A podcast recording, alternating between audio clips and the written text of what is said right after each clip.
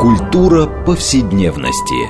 Здесь мы говорим о том, что формирует и наделяет смыслом наше прошлое, настоящее и будущее. Ведущая, главный редактор издательства «Новое литературное обозрение» Ирина Прохорова.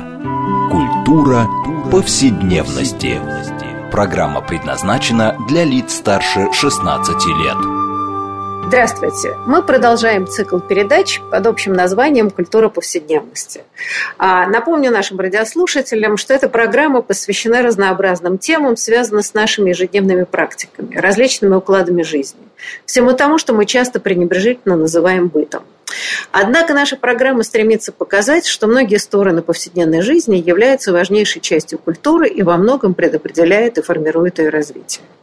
Э, сегодня мы в программе поговорим на нашу любимую тему, тему моды, к которой мы периодически возвращаемся а, под разными углами зрениями. А, и сегодня мы поговорим о моде сквозь призму книги э, Э, британской исследовательницы Луизы Крю, который называется «Территория моды. Потребление, пространство и ценность». И, собственно, мы поговорим о, о моде э, как бы, да, сквозь оптику географии, какое отношение мода имеет к географии, как она конструирует пространство города, как она соответствует с некоторыми ценностями, памятью, эмоциями и так далее. И, в общем, вот этот такой сложный комплекс вопросов, который связан именно с территориальностью моды, с ее разбросом географическим, который порождает много интересных вопросов, проблем, и в то же время, я бы сказала, пониманиями многообразия человеческого опыта, мы поговорим с нашими гостями, а, которые у нас неоднократно были, так что я приветствую их. Это Оксана Запорожец, кандидат социологических наук, доцент Высшей школы экономики. Здравствуйте, Оксана. Здравствуйте. А, и Людмила Алябьева, историк моды, шеф-редактор журнала «Теория моды. Одежда, тело, культура». Людмила, здравствуйте. Добрый день. Э, я Ирина Прохорова, главный редактор издательства «Новое литературное обозрение». Ну вот, знаете, давайте э, начнем с таких простых вещей. Ну, в общем, все мы любим походить по магазинам, особенно когда выезжаем куда-нибудь.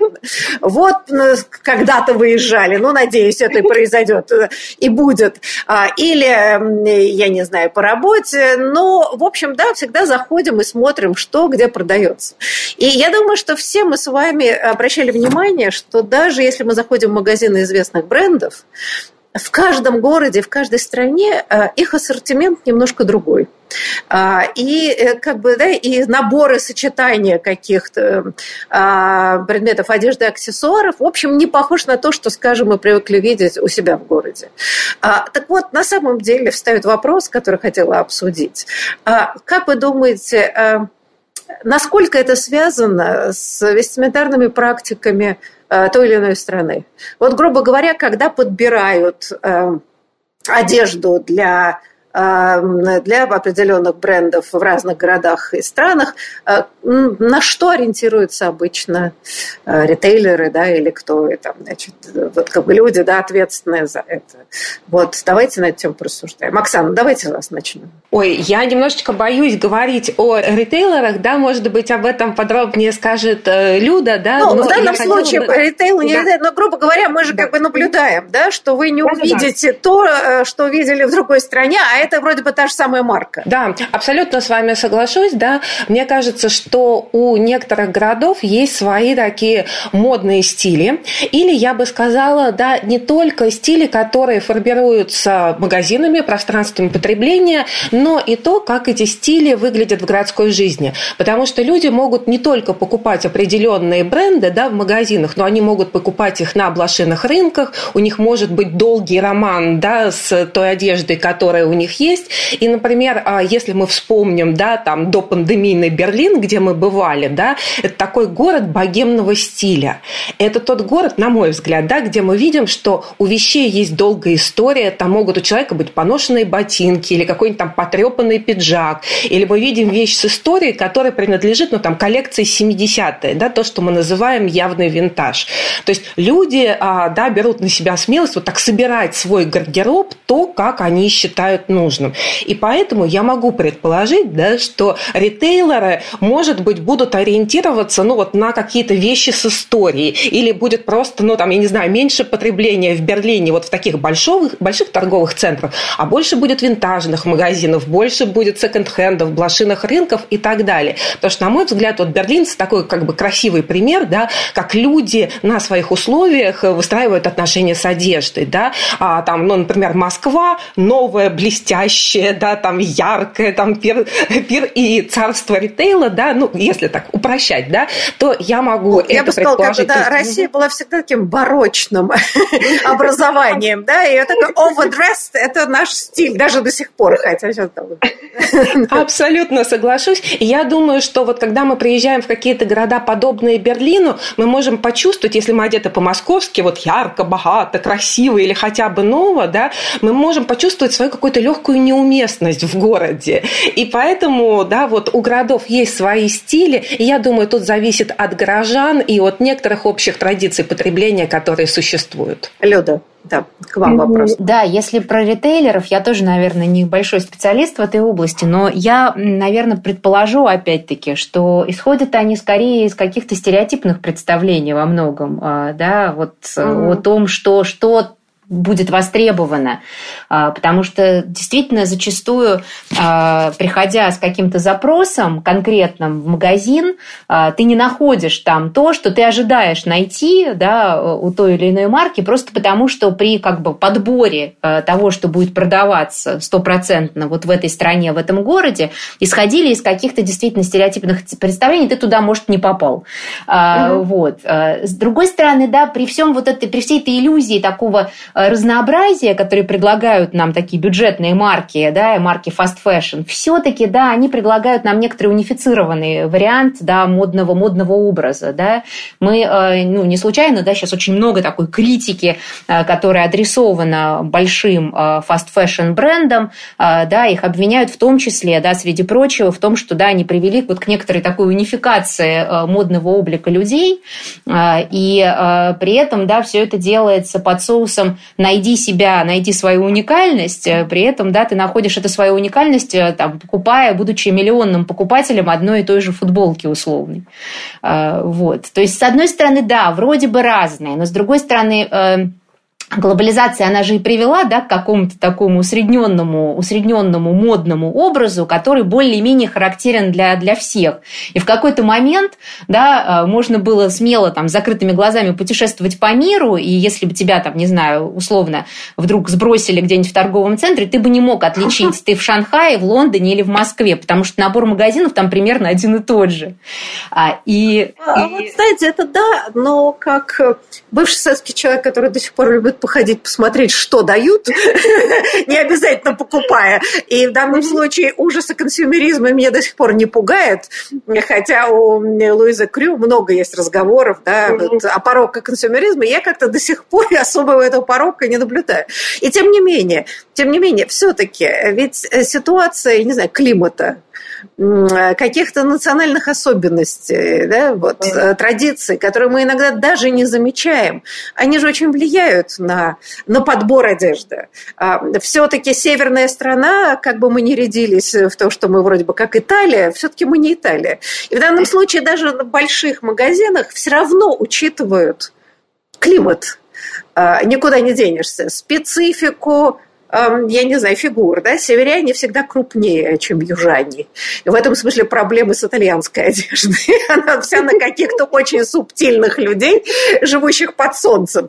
А мы, значит, все-таки люди северные, куда крупнее. Мне кажется, вот это создает, и то, о чем, кстати говоря, Луиза Крю пишет, да, что при всей унификации пространства мода, а, география, климат а, и все-таки национальные особенности. Ну, а, да, унификация, но если мы посмотрим, я не знаю, моду в каких-нибудь Арабских Эмиратах, даже, даже просвещенных, где они обязательно должны ходить, так, все равно по-другому выглядят женщины, при том, что они одеты вроде бы в то же самое. Вот вам не кажется, что здесь однообразие все равно не получается. Безусловно, потому что человек творческое животное. Вот, и он, конечно же, переосмысляет э, все вот эти прекрасные вводные, да, которые ему предлагает производитель.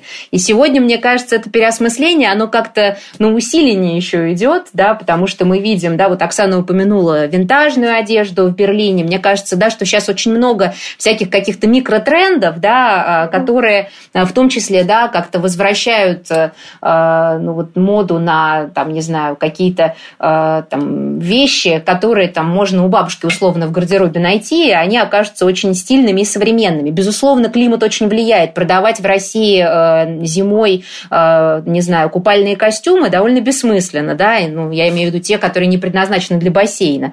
И в этом смысле, разумеется, да, это тоже играет свою роль, да, какая, так сказать, какая выборка вообще в магазине присутствует.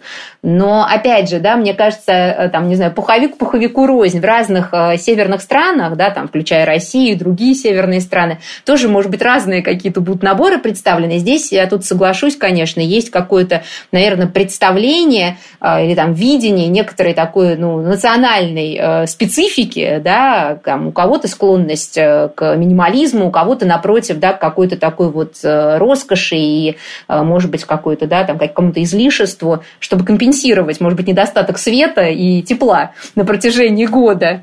Угу. Так что тут, мне кажется, очень многие факторы э, работают. Угу. Да, ну вот если позволите, да, про климат.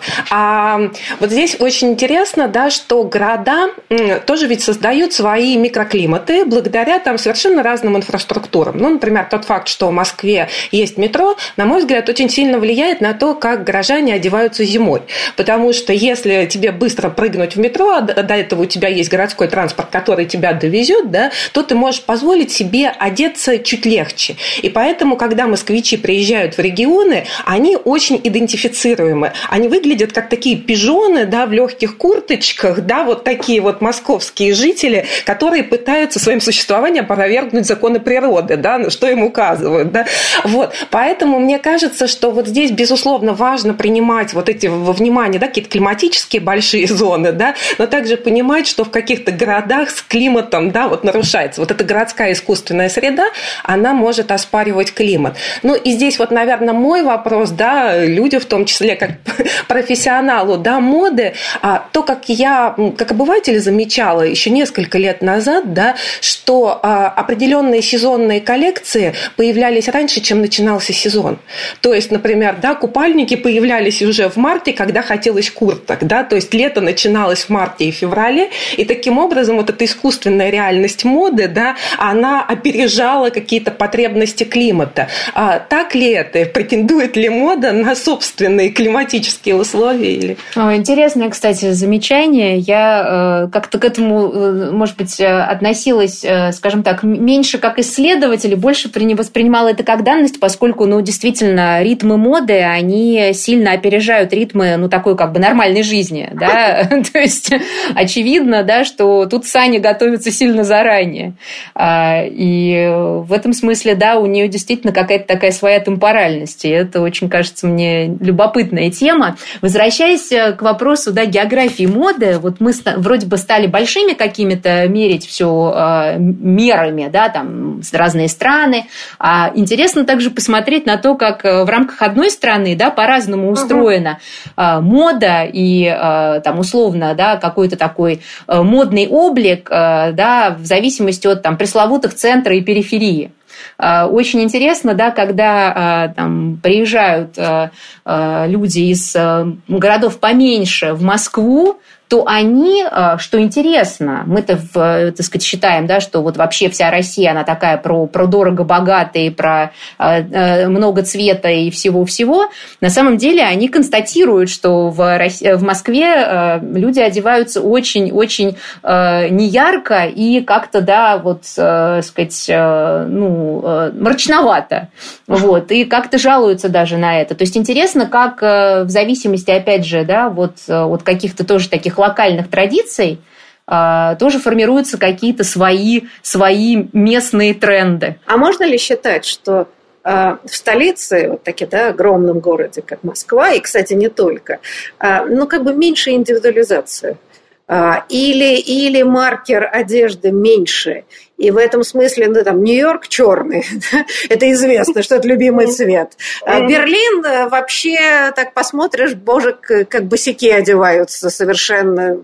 Вот это такая демократичность одежды, доходящая с российской точки зрения, как-то уже даже неуважительно к посторонним людям и так далее. Да и в Париже. Э, вся эта мифология Парижа, изысканных парижанок, это все осталось, мне кажется, в фильмах и романах. А и в этом смысле интересно, что такой мегаполис, возможно, ну, как-то лишает людей такой индивидуализации, а, в, я не знаю, в небольших городах или так, да, больше возможности выразить себя через одежду. Вот с чем это связано, с вашей точки зрения? Правда, крупные города именно этим и отличаются какой-то смазанностью и цветовой, и, я бы сказала, за редким исключением, ну, индивидуализация одежды. Вот все в пуховиках, черных в основном и серых, влезают в метро, да, из него же вылезают.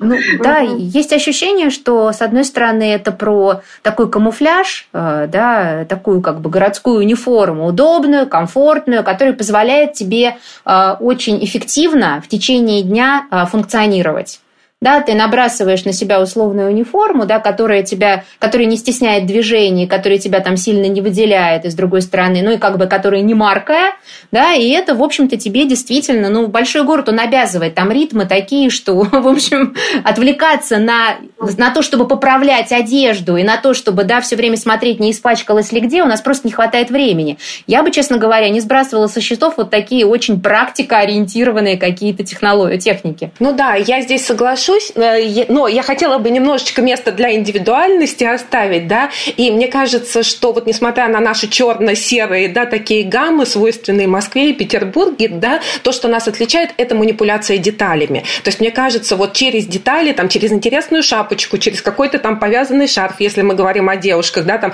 не знаю, через носки или обувь для мужчин и так далее, вот эта индивидуальность, да, дьявол в деталях, индивидуальность, возможно, стоит искать там же. Но вот здесь, да, а, ну, спасибо вам за вопрос, он э, очень интересный.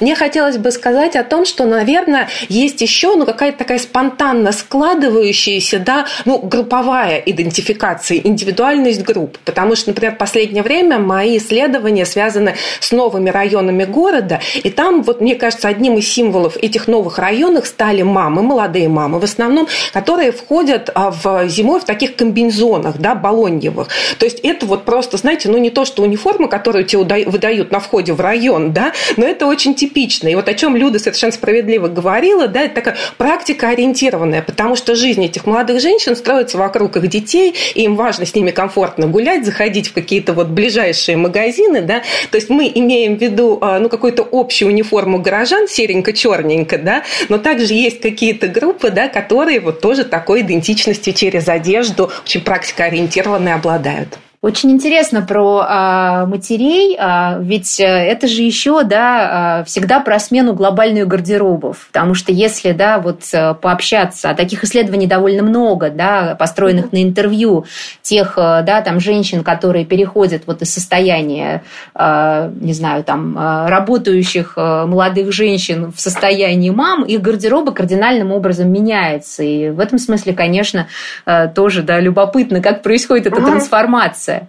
А, об этом, об этом Крю не пишет, но об этом пишут другие авторы, да, которые в том числе, в общем-то, печатались в журнале «Теория моды». И вот мы сейчас, кстати, готовим большую книгу на эту тему, а, которая как раз этим и занимается. Почему женщины носят то, что они носят.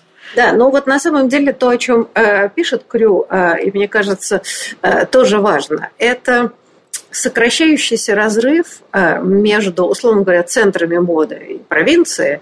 И всегда, да, исторически было так, что провинция мода запаздывала. ну, о чем Пушкин еще писал, да, и запоздалые наряды, и запоздалый склад речей. Эм, э, вот, значит, соответственно. А вот насколько вы считаете, ведь Крой очень многое рассказывает о том, и мы еще поговорим об этом, как мода структурирует уже архитектуру города, определяет во многом, и вообще, да, и способ жизни и так далее. Но вот это вот интересный момент, у нее есть целая глава про э, развитие интернета и как это вообще меняет э, пространство моды и, и восприятие ее. А вот э, вы согласны с тем, что вот с развитием интернета всяких площадок и все прочее, вот это отставание начинает, но оно, его почти нету. Есть местные специфики, да, есть какие-то там моды, может быть, да, связанные с, перемешаны с национальными какими-то историями. Но последнее время, да, последние лет пять э, ездя по стране, я просто обратила замечать, что нету никаких маркеров, что, значит, да, еще мода не дошла там вот на это или на то. Вот, может быть, на тему порассуждать. Эм, это, это исчезновение идеи столицы и провинции, связанной с модой и вообще доступностью любой информации информации. Ну, надо сказать, да, что новые медиа, включая да, там, такие социальные сети, как Инстаграм, они, конечно, кардинальным образом изменили моду, изменили потребление, производство. То есть произошла, конечно, кардинальная трансформация, не говоря уже о том, что, в принципе, да, новые медиа во многом изменили само представление о том, что такое модно.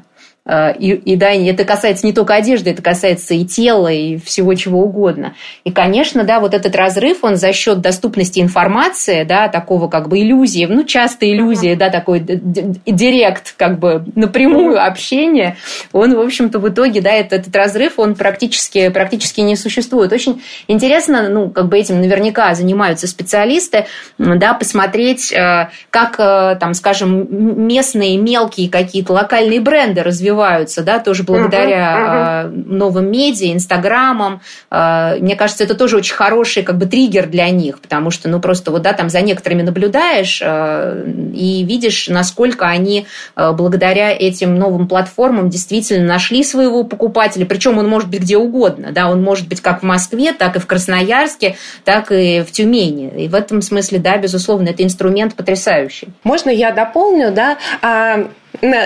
Вот мне, э, да, безусловно, близка вот эта идея, да, мода через Инстаграм или мода через медиа. Я хотела бы еще один аспект отметить, да, это мода Алиэкспресса, Озона или Wildberries. И мы понимаем, что вот, да, мода есть там, куда приходят вот эти большие, да, почтовые сервисы. Потому что мода сегодня это не только то, что ты увидел и сам сшил, да, это тоже вариант или связал, да, но мода еще и то, что ты можешь, да, достаточно приемлемые деньги заказать. Но тут еще один интересный аспект, да, вступает бывает. Э, может быть, вы помните этот случай, я, к сожалению, не помню, как зовут мальчика, да. А, пару лет назад был случай, когда мальчик в каком-то небольшом российском городе, да, сделал себе стрижку, как у Златана Ибрагимовича. Если вы помните, достаточно эпатажный футболист с очень такими крутыми выбритыми висками, там, с хвостиком, и он такой футбольный гений. Мальчик занимается футболом, сделал себе такую стрижку. В общем, э, в школе ему сказали не то, пока волосы не отрастут, в школу не придешь, да, либо его каким-то образом наказали, но то есть локальное сообщество его радикально не поддержало. Мама мальчика выложила вот эту всю историю в Инстаграм, и российские футболисты начали поддерживать мальчика. То есть хорошо мечтать об Ибрагимовиче, не, как бы не страшно быть там, да, вот отличающимся в этом локальном мире, да, в этом мире твоего городка. Поэтому я думаю, нам как социальным исследователям тоже важно принимать во внимание не только что, те образы, которые Инстаграм, а, и не только те товары, которые Озон нам может доставить, но как на это отреагирует локальное сообщество, готово ли оно видеть вот каких-то других людей в разных городах. Но в данном случае ваш пример показывает, что э, в отличие от предыдущих лет, можно вырваться mm-hmm. из этого локального сообщества и с другой стороны даже и убедить локальное сообщество, что оно не право. Да, если, если, ведущие, если ведущие футболисты поддержали мальчика, я думаю, локальное сообщество еще и позавидует. И поймут, что они поторопились осуждать, потому что авторитеты в лице ведущих футболистов ребенка поддержали. Это, мне кажется, большая такая да, возможность освобождения от этого узкого мирка э, таких да, провинциальных представлений. А, ну вот э, мы вынуждены прерваться на самом интересном месте. А, и я очень прошу наших радиослушателей не переключаться, потому что после перерыва мы вернемся к этому интересному разговору о моде, территории и географии.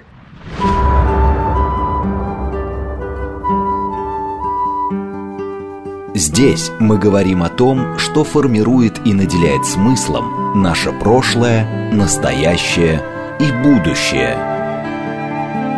Культура повседневности. Мы продолжаем нашу программу «Культура повседневности» и напомню нашим радиослушателям, что мы сегодня беседуем о моде, отталкиваясь от книги британской исследовательницы Луизы Крю, которая называется «Территория моды. Потребление, пространство и ценность». И, в общем, говорим о да, серьезных трансформациях, которые мода претерпевает в зависимости от географии, территории, э, специфики, места. И, э, да, в общем, о, по-прежнему о семиотике моды на самом деле. Вот сквозь призму да, влияния моды и, да, на географию и взаимное да, влияние географии на моду. А, знаете, на самом деле, ну вот Луиза Крюк приводит знаменитые слова слова Умберто Эко «Мой костюм – это мое высказывание». А, и в данном случае а, э, Луиза утверждает, что одна из проблем современного свободного индивидуалиста это недостаток социальной и культурной поддержки. И в этой ситуации одежда становится для человека средством активного взаимодействия и связи с миром. А, в общем, то, о чем мы с вами так или иначе говорили в первой части. Но вот мне кажется, это важнейший момент. А, и здесь сразу вспоминается, насколько была драматичная и безнадежная борьба, э, скажем, советского государства с модой, таким образом препятствующая э, человеку высказывания и, и в некотором смысле идентификации. А, и вот это действительно распадение родовых связей э, да, компенсируется во многом, вот как ни странно, именно самой модой. И то, о чем, мне кажется, вообще редко мы задумываемся, эм, что, например, сейчас контроль, условно говоря, над моды, но чего только в нашей жизни не бывает, э, судя по последним событиям, а может обернуться просто, как ни странно, какими-то большими социальными волнениями в силу того, что мода очень серьезная вещь. А до сих пор, мне кажется, э, а, и даже, как ни странно, э, Луиза Крой это, как бы, с одной стороны, утверждает, а с другой стороны, как-то так или иначе, но с позиции такого левого интеллектуала, ну вот критикует всю эту быструю моду, дешевую моду, которая э, да, быстро меняется и так далее. Вот мне кажется, вот это вот интересный момент конфликта каких-то взглядов. Вот как вы считаете в этой ситуации? Что меня, что меня интересует на самом деле, а, критика демократизации моды, которая, мне кажется, некоторым образом странной с позиции бывшего советского человека. Это вопрос, да, это вопрос очень, очень непростой, да, потому что, с одной стороны, мода, очевидно, двигалась от такой эксклюзивности к демократизации, то, что поначалу действительно казалось ну, невероятным благом. И, в общем, действительно, да, что ж плохого в том, что человек, независимо от того, на какой ступени социальной э, лестницы он находится, может одеться Э, очень э, модно, да, вполне следуя да, каким-то тенденциям, ну и в целом как бы ощущая себя на месте, и как бы, да, вот э, когда одежда тебя прям не подводит, а вот ровно выражает какие-то твои представления о себе и о мире. С одной стороны, да, безусловно, это прекрасно, с другой стороны, мы, конечно, сейчас вынужденно наталкиваемся на очень серьезные проблемы, которые как бы несет с собой быстрая мода, и вот это вот, да, прекрасное, волшебное, но тем не менее очень очень опасное гиперпотребление. Как бы э, по-левому это не звучало, это, к сожалению, наша сегодняшняя реальность, потому что, э, ну вот, не знаю, коллеги, э, там, скажем, из Дании, буквально недавно с ними разговаривала, они проводили исследования, э, во-первых, которые анализировали гардеробы э, да, студентов. Студентам было предложено да, разобрать гардеробы и разобрать их ровно да, там, ну, на несколько частей. Пассивный гардероб, активный гардероб, ну и как бы что-то там, что, может быть, перейдет в, в активный или не перейдет.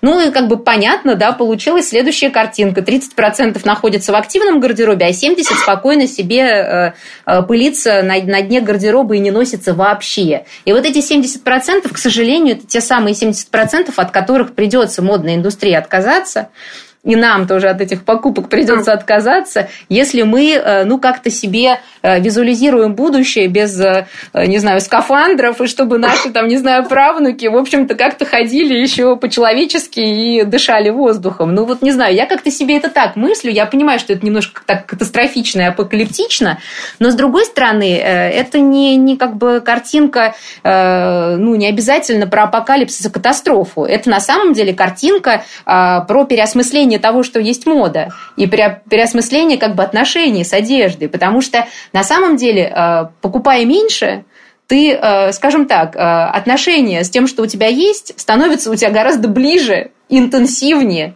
глубже, чем если ты покупаешь много и часто.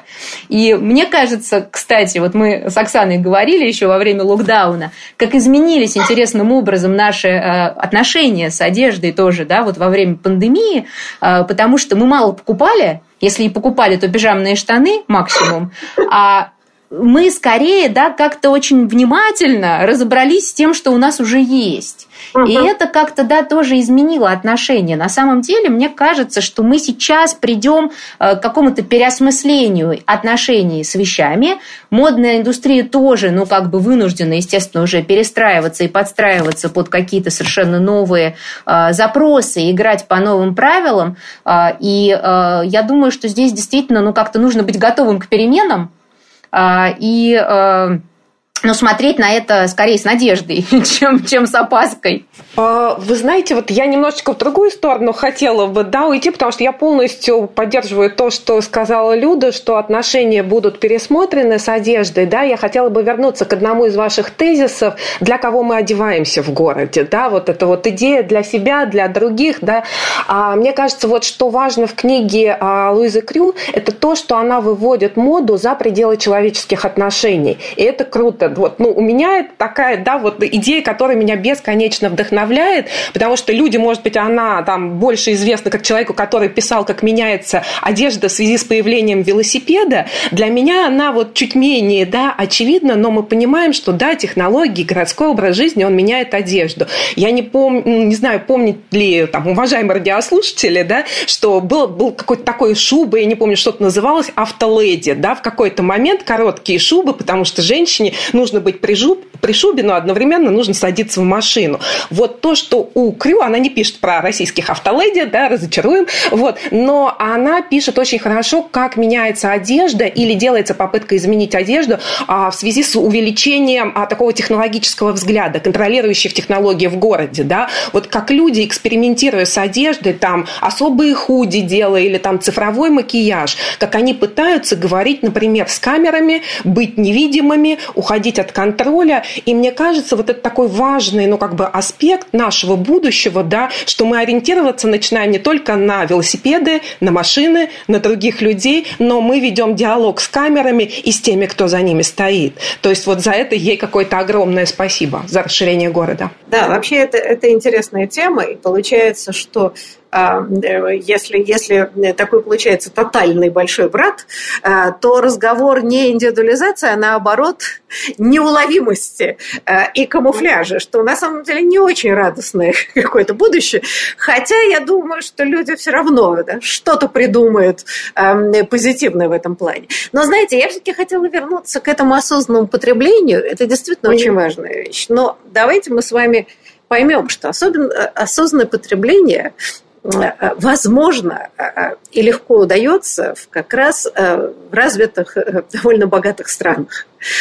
Когда у людей, во-первых, есть уверенность, что они всегда смогут заработать достаточно денег, чтобы купить что-то, да, и более того, нет того самого дефицита, что если ты сейчас ничего не купил, то уже все, ходи, можно сказать, голый и ничего больше не найдешь. Очень хорошо известно людям советского периода, эпохи дефицита. И в данном случае оставить 30% вещей, я думаю, просто именно в, в тех странах, где, где вы прекрасно понимаете, действительно, а зачем вам эти остальные 70? А психология бедного общества, вот невозможно да, это сделать. Это, это жуткая травма отказаться от вещей, когда вам кажется, что а, а больше вы не приобретете, или у вас больше денег нет. И вот здесь, мне кажется, происходит очень драматическое столкновение. А, и как бы заставлять людей не покупать больше – это невероятное насилие.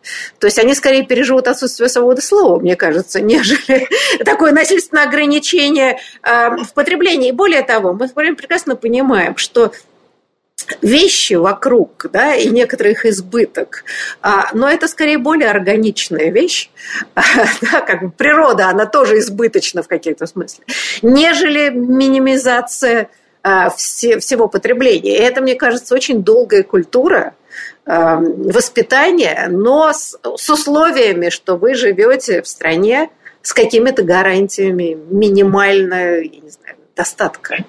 А, и вот здесь я боюсь дикое столкновение, скажем, да, условно говоря, развитых стран с развивающимися странами. Я здесь абсолютно с вами солидарна, Ирина Дмитриевна, потому что, конечно, сознательные решения на голодный желудок делать сложно, принимать сложно, да, и, э, безусловно, да, вообще, сказать, задумываться о, о таких, э, о последствиях, ну, обычно задумываются, когда уже другие проблемы решены, э, да, и, условно говоря, товары первой необходимости приобретены. А, но а, вы также говорили об образовании и культуре, вот вы как раз, да, вот сейчас размышляя на эту тему. И мне кажется, это вопрос еще и образования, когда э, вы э, действительно с молодых ногтей начинаете э, не э, навязывать на самом деле, да, не в таком вот э, железобетонном виде и формате, как у нас это делается, да, чтобы вот галочку поставить, давайте сделаем экологический проект. Галочку поставили, все, и забыли.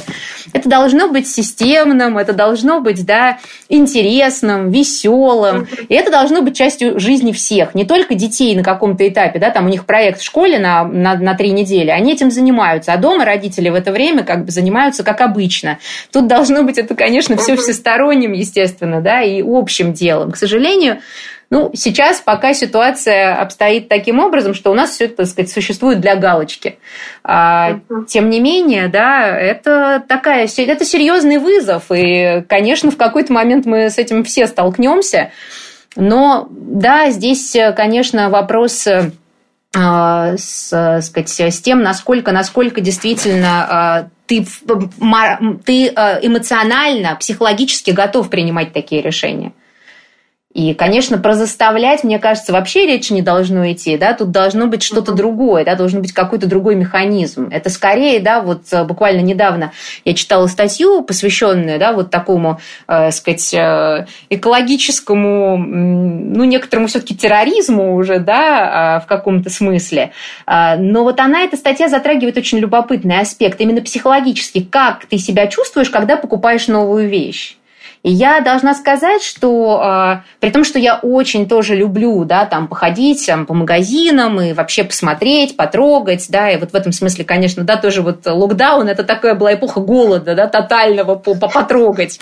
Э, и э, при этом я действительно сегодня ощущаю некоторую неловкость, когда я вдруг решаю что-то купить новое, потому что я понимаю, что у меня на самом деле уже достаточно вещей, и пора бы уже закругляться с этим. Можно я да, добавлю, э, вот я абсолютно согласна про установки, про мягкое такое, да, вот, ну, демонстрацию нового какого-то образа жизни, новых установок. И, Ирина Дмитриевна, спасибо большое, это правда важная такая штука. А, сложно, да, вот, ну, я не знаю, быть минималистом, имея дома родителей максималистов.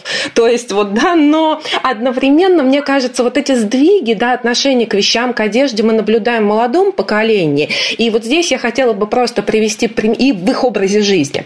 А одно из наших исследований нашей лаборатории, оно связано с переездами, с резидентной мобильностью, то, что мы называем.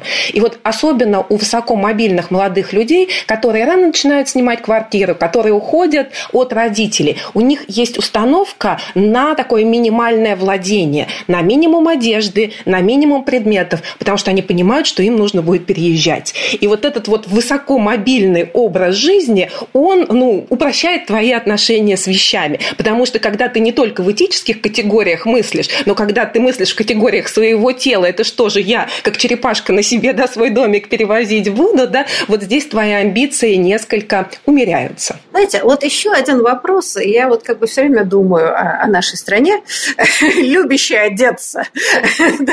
Но ведь э, на самом деле разговор о минимализме, он еще связан же и все-таки с гендерной проблематикой. А на самом деле в нашей стране, где все-таки в кавычках, да, традиционные гендерные роли, а, представляющие, что женщина должна одеваться, она должна как-то очень элегантно, женственно выглядеть. То есть на практике это может быть так, но это такой императив. Он же очень тоже влияет на а, вот систему потребления. Ну, потому что, ну, как это уважающаяся женщина будет носить одни и те же там джинсы? Ну, ну условно говоря, да, она должна менять наряды, она должна быть привлекательна, она постоянно должна быть объектом восхищения.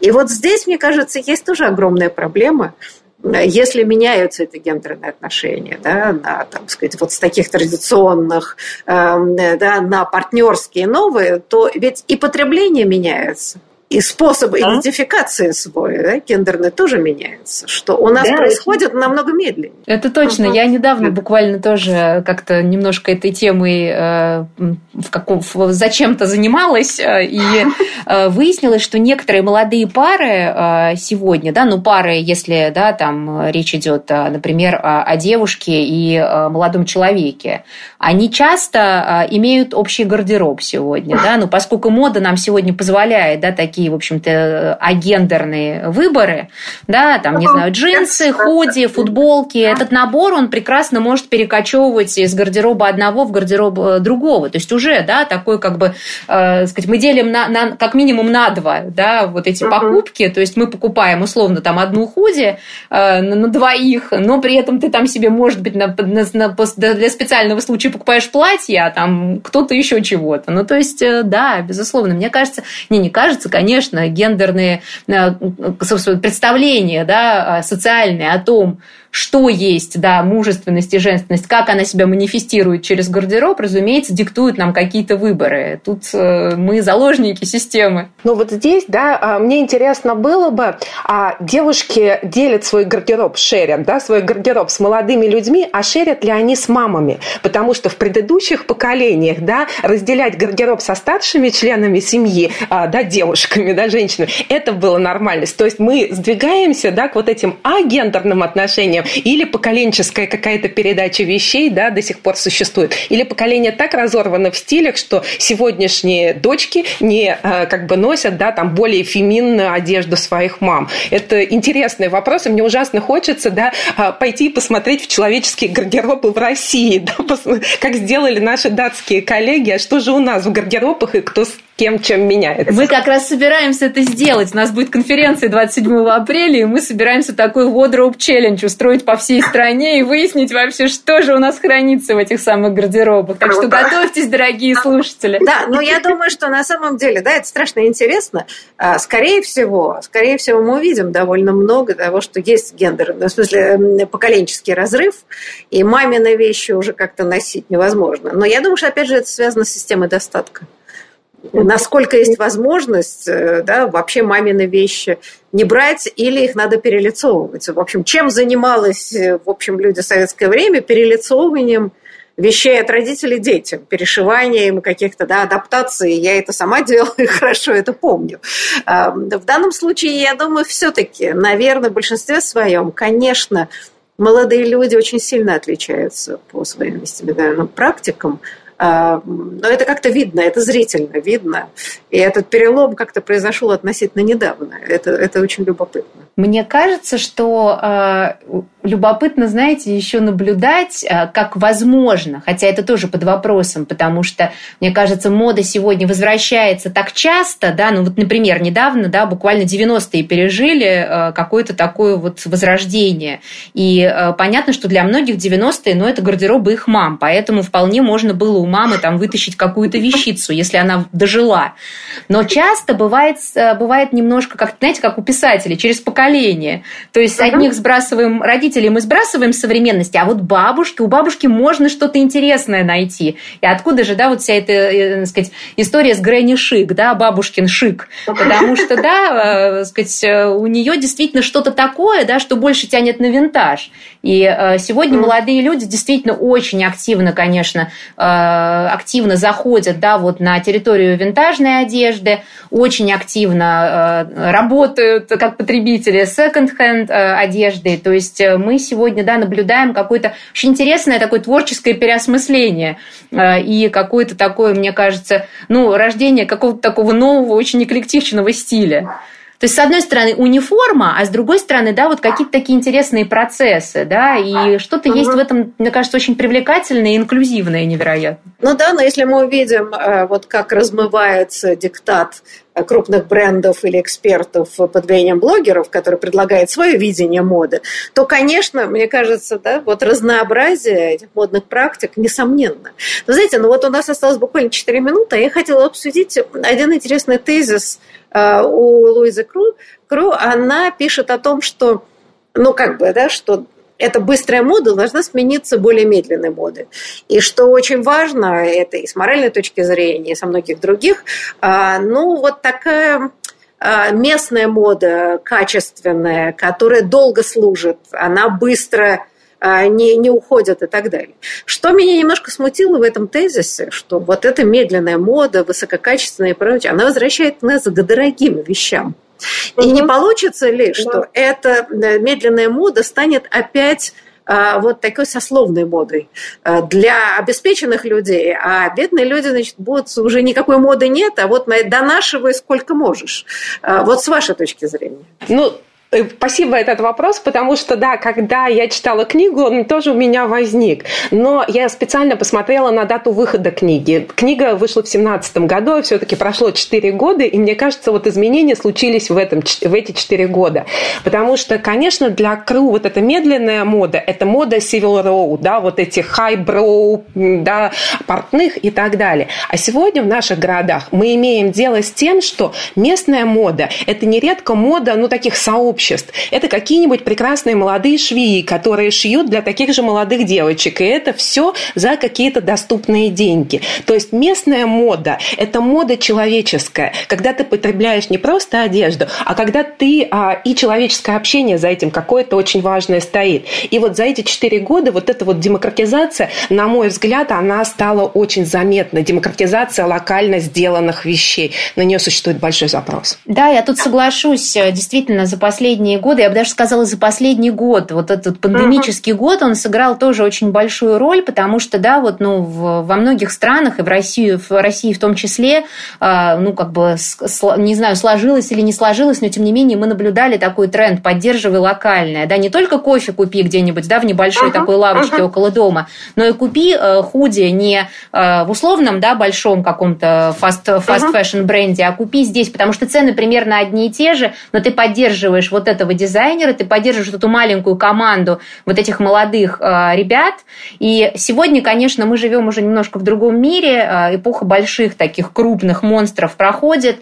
Мы, конечно, приходим да, к какому-то такому очень интересному этапу, когда будет, я надеюсь, очень много коллабораций, но небольших с маленькими, а маленьких и маленьких, маленьких много, да. много какой-то такой э, э, групповой э, работы, какого-то такого, знаете, партизанства, в том числе, да, вот модного. Мне кажется, да, вот э, скорее мы э, идем какой-то вообще другой. Вот поэтому я говорила про переосмысление вообще системы моды. И mm-hmm. надо, конечно, писать второй том и писать про новые территории, про новые географии моды. Mm-hmm где локальность должна играть очень большую роль, вот эта демократическая локальность. Вот на этой оптимистической ноте нам придется закончить нашу программу. Я напомню, что нашими гостями была Людмила Алябьева, историк моды, шеф-редактор журнала «Теория моды», и Оксана Запорожец, кандидат социологических наук и доцент Высшей школы экономики. И я, Ирина Прохорова, главный редактор издательства «Новое литературное обозрение», была ведущей программы. А нашим радиослушателям хочу сказать, что а, чуть позже Позже расшифровку нашей дискуссии вы сможете прочесть на интернет-портале Горький. А, оставайтесь с нами. Большое вам спасибо и до будущих встреч. До свидания. Всего доброго.